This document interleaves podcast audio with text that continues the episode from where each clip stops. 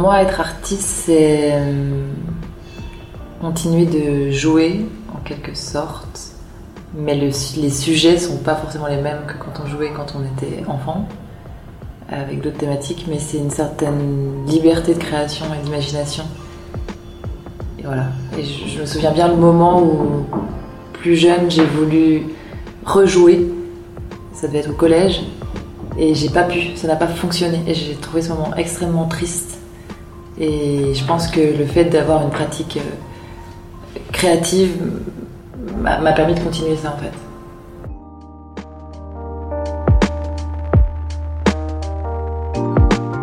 Vous écoutez Cube Rouge, le podcast d'entretien où des plasticiennes contemporaines nous livrent le récit de moments clés de leur parcours de créatrice. Je suis Isabelle de Maison Rouge. Je suis critique d'art, commissaire d'exposition indépendante, historienne de l'art et autrice. En tant que femme, je m'intéresse aussi à la position des femmes artistes dans l'histoire de l'art et aux questions qu'on ne leur pose pas assez.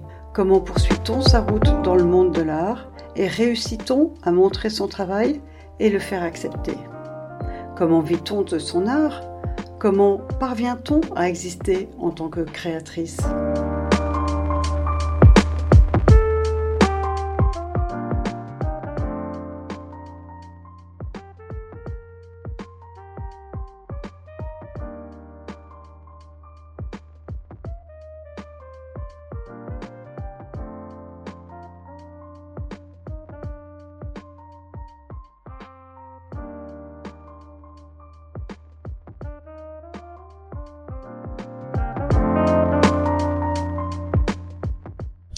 Elle se définit comme sculpteur, comme artisane, mais aussi chercheuse. En fait, Jeanne Vissérial sort des définitions et des frontières. Les sculptures épidermiques de Jeanne Vissérial se veulent armures anatomiques faites pour protéger et défendre, mais paradoxalement sont extrêmement fragiles car faites de fils. Celle-ci parle de métamorphose et de consentement. Dérivant directement des règnes animal et végétal, si la mue évoque la transformation, l'état intermédiaire et le renouvellement entre la larve et l'imago, elle indique le passage d'abord de chenille en chrysalide par la nymphose, puis par la mue imaginale ou émergence en papillon. Mais également la mue traduit la dépouille qui en résulte. Avec ses organes vestimentaires, Jeanne Vissérial traite du corps humain et non humain en mutation et s'intéresse à sa disparition annoncée.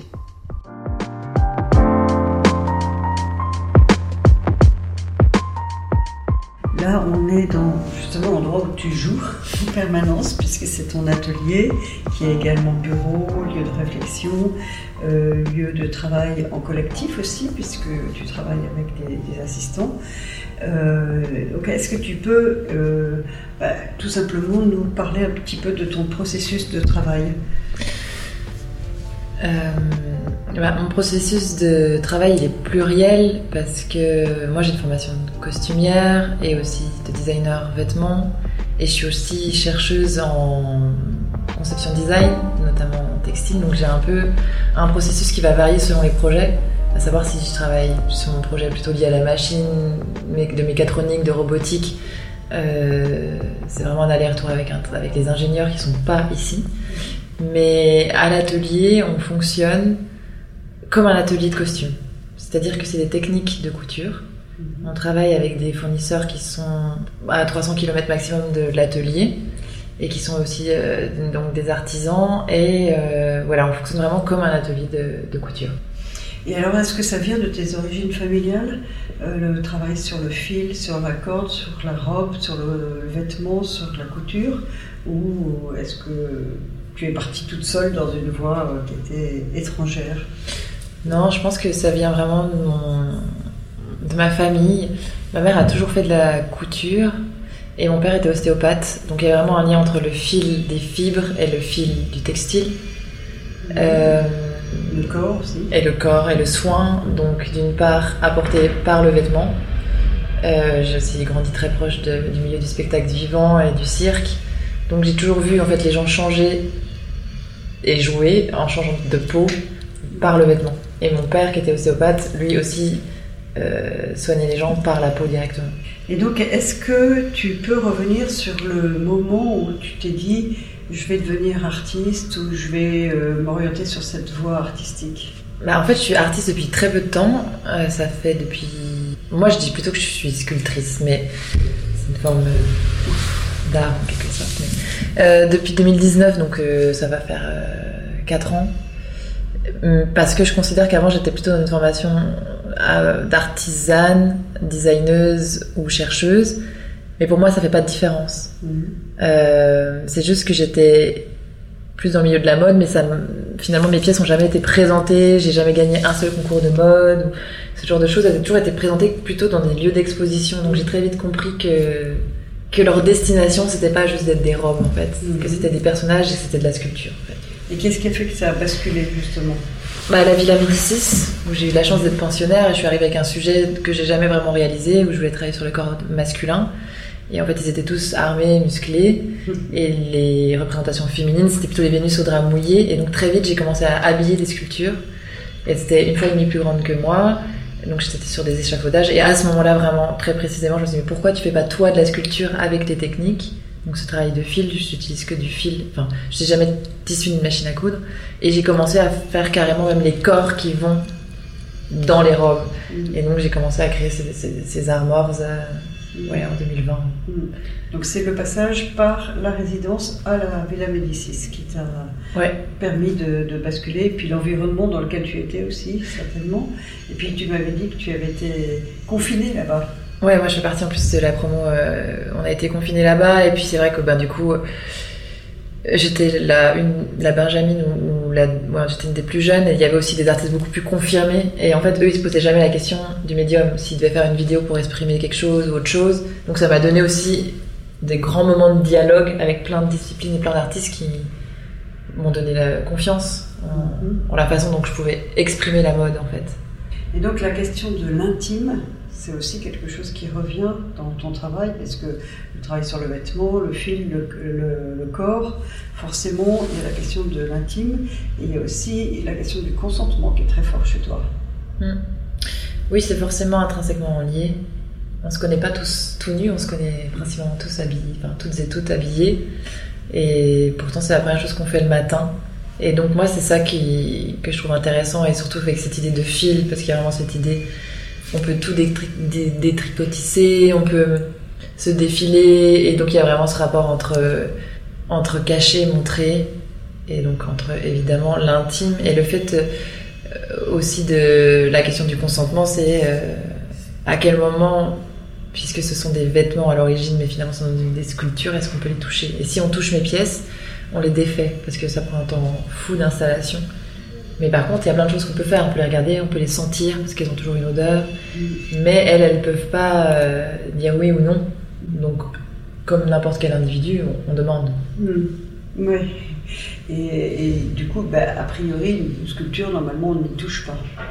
Ouais. C'est pour ça aussi que ça peut permettre de créer peut-être une, forme de distance par rapport au public.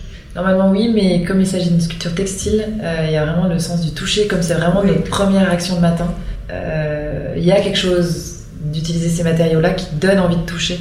Et moi, j'aime bien travailler sur cette idée qu'on est, qu'elle soit quelque part effectivement désirable de toucher, mhm. mais de travailler sur cette aura qui fait qu'en fait, on va pas se permettre. Mm J'y suis pas encore du tout arrivée, mais. Ben, a priori, on n'y touche pas quand même à tes sculptures parce qu'on sent qu'il y a quelque chose de presque un peu sacré aussi, parce que ça, elles ont un côté un peu totémique.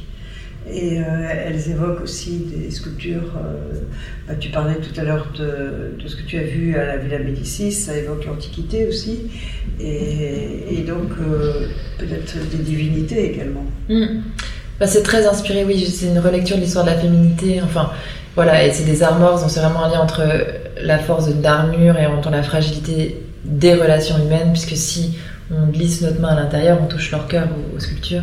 Et c'était vraiment plutôt cette idée de, elles sont armées pour un futur, mais elles sont pas, elles n'ont pas la guerre en fait. Juste, elles savent se défendre mhm. et aussi dire non. Et à ce moment-là, justement, est-ce que tu penses que les constructions sociales de l'identité sexuelle, donc féminine, euh, masculine ou autre, de genre, entrent dans, en jeu dans la production la réception et l'interprétation de, tes œuvres? C'est-à-dire que, est-ce que, plus particulièrement, est-ce que ton travail, dès qu'il est vu comme ça par quelqu'un qui ne le connaît pas, intuitivement, il sait que c'est le travail d'une femme ou ça n'entre pas en jeu, c'est pas essentiel comme question? Je sais pas, j'ai jamais été à la place euh, des gens qui font mes pièces. Mais je pense qu'on comprend.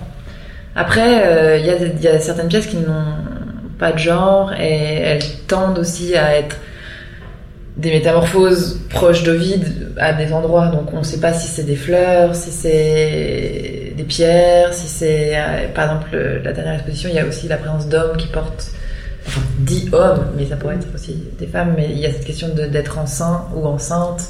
Mhm. Euh, elles pourraient très bien changer de sexe euh, comme elles veulent en fait. Oui, c'est ça. Euh, la question de la métamorphose est essentielle pour toi parce que euh, bien souvent aussi, on peut penser à des écorchés ou des écorcés, comme tu dis mm. toi-même. Euh, il y a la question de la mue aussi, la transformation, le, le, passage d'un état à un autre. Donc ça, ça va au-delà de la question du genre ou de l'identité. Oui, c'est ça.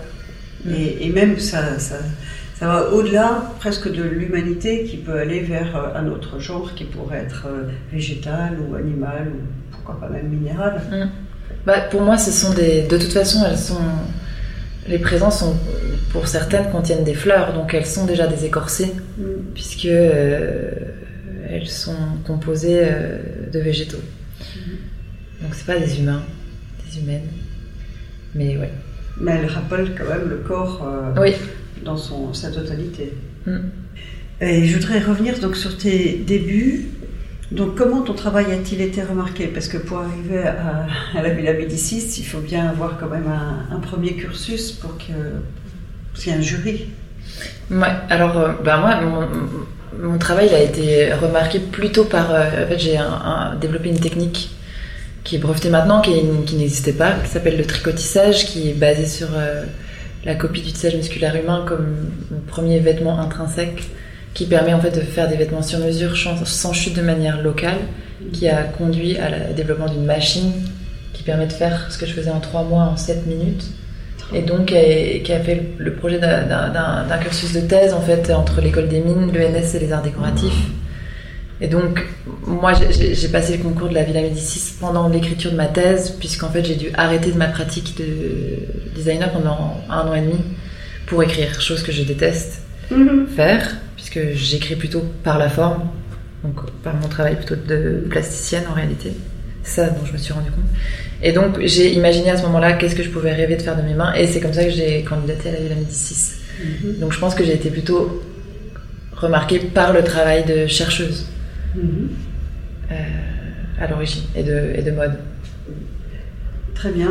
Et, par la suite, est-ce que tu t'es senti euh, soutenue dans ce milieu-là? Ou dans les divers milieux dans lesquels tu évolues finalement Non, je pense que dans le milieu, euh, finalement, la, recherche m'a totalement accepté. C'est le premier milieu dans lequel je me suis sentie bien, puisqu'il n'y a pas de question de temporalité.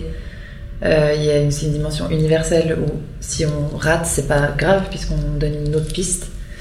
Et on va pas dire que c'est beau ou moche, comme ce qu'il peut y avoir beaucoup dans le milieu duquel je viens à l'origine, donc le milieu de la mode. Et il y a une temporalité qui est incroyable. On n'est pas dans une collection tous les six mois, on n'est pas dans Et donc le premier milieu dans lequel je me sens si bien, c'est la recherche. Pour moi, l'art, c'est la même chose. Mm-hmm. Euh, malgré que ce soit un, milieu complexe, il s'agit d'un marché, c'est sûr, c'est pas une industrie. Mm, donc ça n'a rien à voir et je me sens extrêmement mieux ici ça me permet de parler euh, plus clairement de choses dont je ne pouvais pas parler dans le milieu dans lequel je venais. Mhm. Et en fait, euh, la question de la pièce unique et de l'auteur mhm. dans le milieu de l'art est beaucoup plus important que dans l'industrie textile. Oui, oui. Bah, c'est-à-dire que tu n'es pas obligé de produire pour, euh, euh, en effet, des, dates bien précises, à part une exposition quand même. Mais, euh, Mais après, les expositions, c'est aussi dans la temporalité. Moi, j'ai une pratique où des pièces font plus de 2000 heures de travail pour certaines. Donc, à un moment donné, c'est pas. le, le, temps de mes collections, il est très long. Oui. Voilà. Ouais. Et alors justement, est-ce que tu peux revenir sur euh, la façon dont, fonctionne ton, travail, c'est-à-dire Donc comment les idées te viennent pour tes nouvelles pièces? Alors euh, là, on est dans un atelier à Montreuil. C'est vraiment un atelier, c'est mon bureau et puis un atelier de production où on travaille. Mais les idées viennent principalement de la nature. Et moi, j'ai besoin d'être assez seule et de me plonger dans des environnements. Donc euh, voilà, un temps comme euh, un an à Rome, c'était incroyable parce que ça nourrit. Et c'est vraiment ce- ce- ces temps-là où je pars régulièrement en fait euh, m'immerger dans des lieux où je vais aussi ramener des éléments. Et après, ensuite, je viens euh, ici dessiner. euh, On le voit bien d'ailleurs dans ton atelier, il y a euh, un mur qui est recouvert de, de cabinets de curiosité, et donc il y a des choses qui viennent du monde minéral, végétal, animal, et on voit bien que c'est en effet pour toi source d'inspiration. Mm. Oui, oui. En fait, ici, c'est vraiment le lieu où on ramène l'inspiration et après, ben, on, on essaye que ça dure le plus longtemps possible, mais dès qu'il faut recharger les batteries, euh, voilà. Et donc à partir de cela, ton médium, c'est le fil, ou le câble aussi, la, la, le- La, la corde, ouais, on peut dire c'est des drisses. des drisses, oui. Euh, ouais, j'utilise euh, que du fil. C'est comme si je dessinais en trois dimensions avec euh, du fil que je maintiens à différents endroits. Et c'est ma palette comme une palette de feutre, on va dire, avec euh, un fil aussi fin qu'un cheveu à euh, des épaisseurs euh, infinies de taille de cordes. Et les cordes sont extrêmement solides puisqu'elles sont normalement utilisées, c'est des bouts de navigation, donc elles sont utilisées pour les bateaux ou pour la scénographie. Mm. Donc on a parlé du médium, on a parlé de la forme Et des fleurs. et des fleurs, oui. Et j'aimerais bien aussi qu'on parle des couleurs alors. Mm. Parce que le noir, le blanc domine, il y a aussi du rose. Ah bah, c'est principalement les seules couleurs. Ouais. Euh, le noir, c'est vraiment de l'origine de mon travail puisque je travaille sur la structure textile. Donc ce tricotissage qui copie la fibre musculaire, je me suis inspirée des livres d'anatomie. Et du coup, c'était tout au trait on noir. retrouve aussi des planches. Ouais. Et comme c'était que des traits, et ben je- c'est plus simple pour moi de d'abord expliquer la structure avant de rajouter du motif ou de la couleur. Par ailleurs, je suis, je vois pas très bien les couleurs, donc c'était pas mal. Et le blanc, c'est venu quand j'ai commencé à travailler sur des marbres, donc pour être en accord aussi. euh, Je trouvais que c'était trop dur de, de c'était beau de, de travailler sur un monochrome. Et le rose, c'est venu parce que j'ai commencé à travailler avec des roses. Mhm. Et donc la couleur, elle, vient, elle est venue par les végétaux. En fait. Elle évoque aussi peut-être la chair et le- ce qui se passe sous la peau également. Tout à fait, ouais. Mm. Que- quelles seraient euh, tes aspirations actuelles? En ce moment, Oui. Vers quoi tu as envie de tondre bah là, le, truc, c'est qu'elles sont de plus en plus euh, liées au monde euh, animal et des insectes. Mhm. Et il y a quelque chose comme ça où il, est en train de s'opérer une nymphose. Une nymphose, c'est vraiment juste avant la transformation du papillon où en fait le corps va devenir une sorte de soupe Mhm. et il va constituer six, six disques pour devenir ensuite un papillon. Et moi, je travaillais essentiellement, je me suis rendu compte, avec des disques. Et principalement, en général, pas moins de 6 par euh, pièce. Mhm. Et donc, on est vraiment dans un moment où il se passe là quelque chose vraiment entre euh, la femme, l'homme, l'insecte euh, et les, les minéraux qui est en train de naître. Et là, ce que, en ce moment, je m'intéresse vraiment sur les- la question de la relation et la procréation. Mhm. Donc c'est ta recherche actuelle. Mm. Et comment tu imaginerais une exposition de, tes rêves Euh, bah, une exposition de mes rêves, ça serait euh, pas une exposition, je pense que ça serait un quelque chose de très scénographié où en fait euh, il y a autant d'enjeux dans le dispositif entre les pièces qui sont des véritables personnages, il y aurait de la musique. Euh, il y a quelque chose aussi en ce moment, je m'intéresse de plus en plus. euh, moi, je travaille au, au parfum, donc il y a toute cette dimension. Et il y a aussi la danse, puisque là, je vais partir en résidence pour un projet de spectacle en réalité, où le costume devient parfois des sculptures. Et donc, il y a vraiment cette idée. J'ai déjà de- eu une collaboration déjà domaine. Ouais, ouais, ouais. Moi, j'ai travaillé avec, avec, euh, quand même bah, plusieurs chorégraphes. Et c'est vrai qu'il y a quelque chose qui m'intéresse dans une espèce de travail total autour de des pièces, en fait. Et en fait, je me rends compte qu'il y a de la dramaturgie Mhm. et il y a de la scénographie, en fait, à chaque fois. Donc, ce côté un peu dramatique, ce serait ça un peu le. Mm. Et alors pour finir, est-ce que tu pourrais nous indiquer une œuvre qui t'a marqué profondément, qui peut-être t'a influencé ou a fait basculer euh, ta recherche ou ta réflexion, ou, même quelque chose de plus personnel? Ah, Il y en a deux. Une œuvre de la, de, que j'ai vue Oui, vue, découverte, entendue, euh, lue. Oh, il y en a plein en réalité. bah moi, c'est en 2013, j'ai vu trois expositions.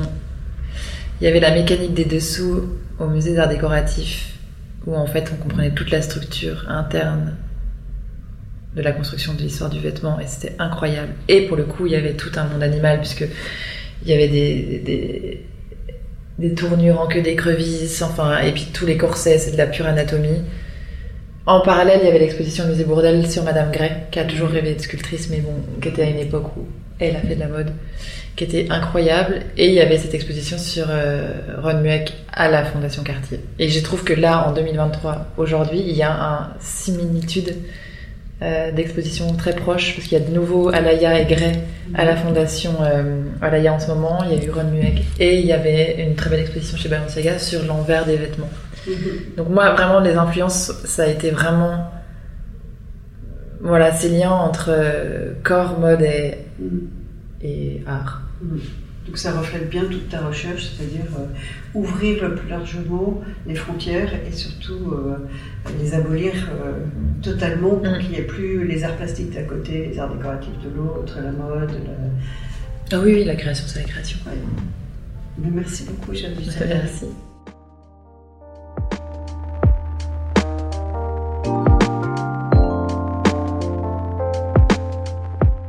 Cube Rouge est un podcast diffusé sur Art District Radio sur une proposition d'Isabelle de Maison Rouge le mercredi et le samedi à 14h la semaine de la sortie de l'épisode. Retrouvez tous les épisodes de Cube Rouge en podcast sur le site internet de la radio et sur toutes les plateformes d'écoute en suivant le fil des podcasts d'Art District Radio.